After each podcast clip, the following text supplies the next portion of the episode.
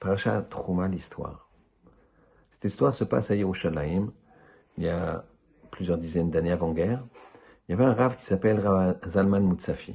À l'époque, il y avait une grande pauvreté en Israël et Tel Aviv était encore une ville encore plus pauvre que Yerushalayim. Un jeune homme est monté de Tel Aviv à Yerushalayim pour trouver un travail.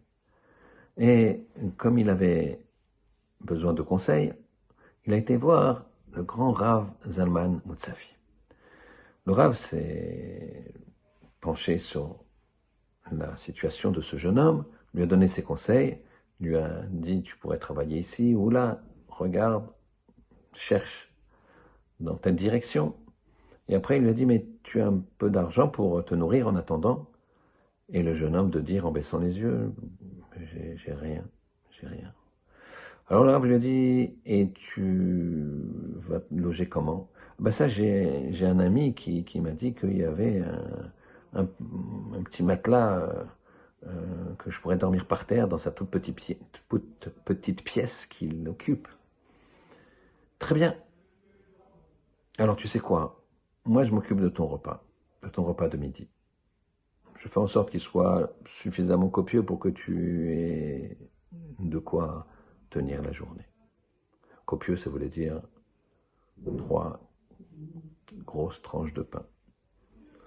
Et effectivement, le Rav Moutsafi interrompait son céder, son étude, pour aller apporter tous les jours, à 13 heures, un petit sac contenant trois morceaux de pain conséquents, qui permettaient à ce jeune homme donc de tenir. Au bout de 15 jours, ce jeune homme, il a trouvé un travail, il a pu subvenir à ses propres besoins. Il a dit au Rav Moutsafi, écoutez, maintenant c'est pas la peine, je, gagne ma vie, je peux acheter moi-même mon pain. Et le Rav lui a dit, ok. Quelques années plus tard, ce jeune homme apprit que le Rav Moutsafi, c'est pas du pain entre guillemets banal qu'il lui donnait. C'était sa propre, son propre déjeuner. Le Rav Moutsafi a quasiment jeûné 15 jours par recette, par amour pour son prochain.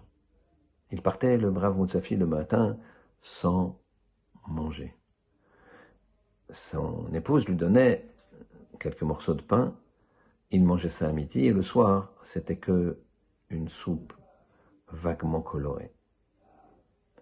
Et donc, il s'est contenté de cette soupe pendant 15 jours. Voilà ce que c'est quand on pense à l'autre. Voilà ce que c'est quand on prend une terouma, prenez une terouma pour moi.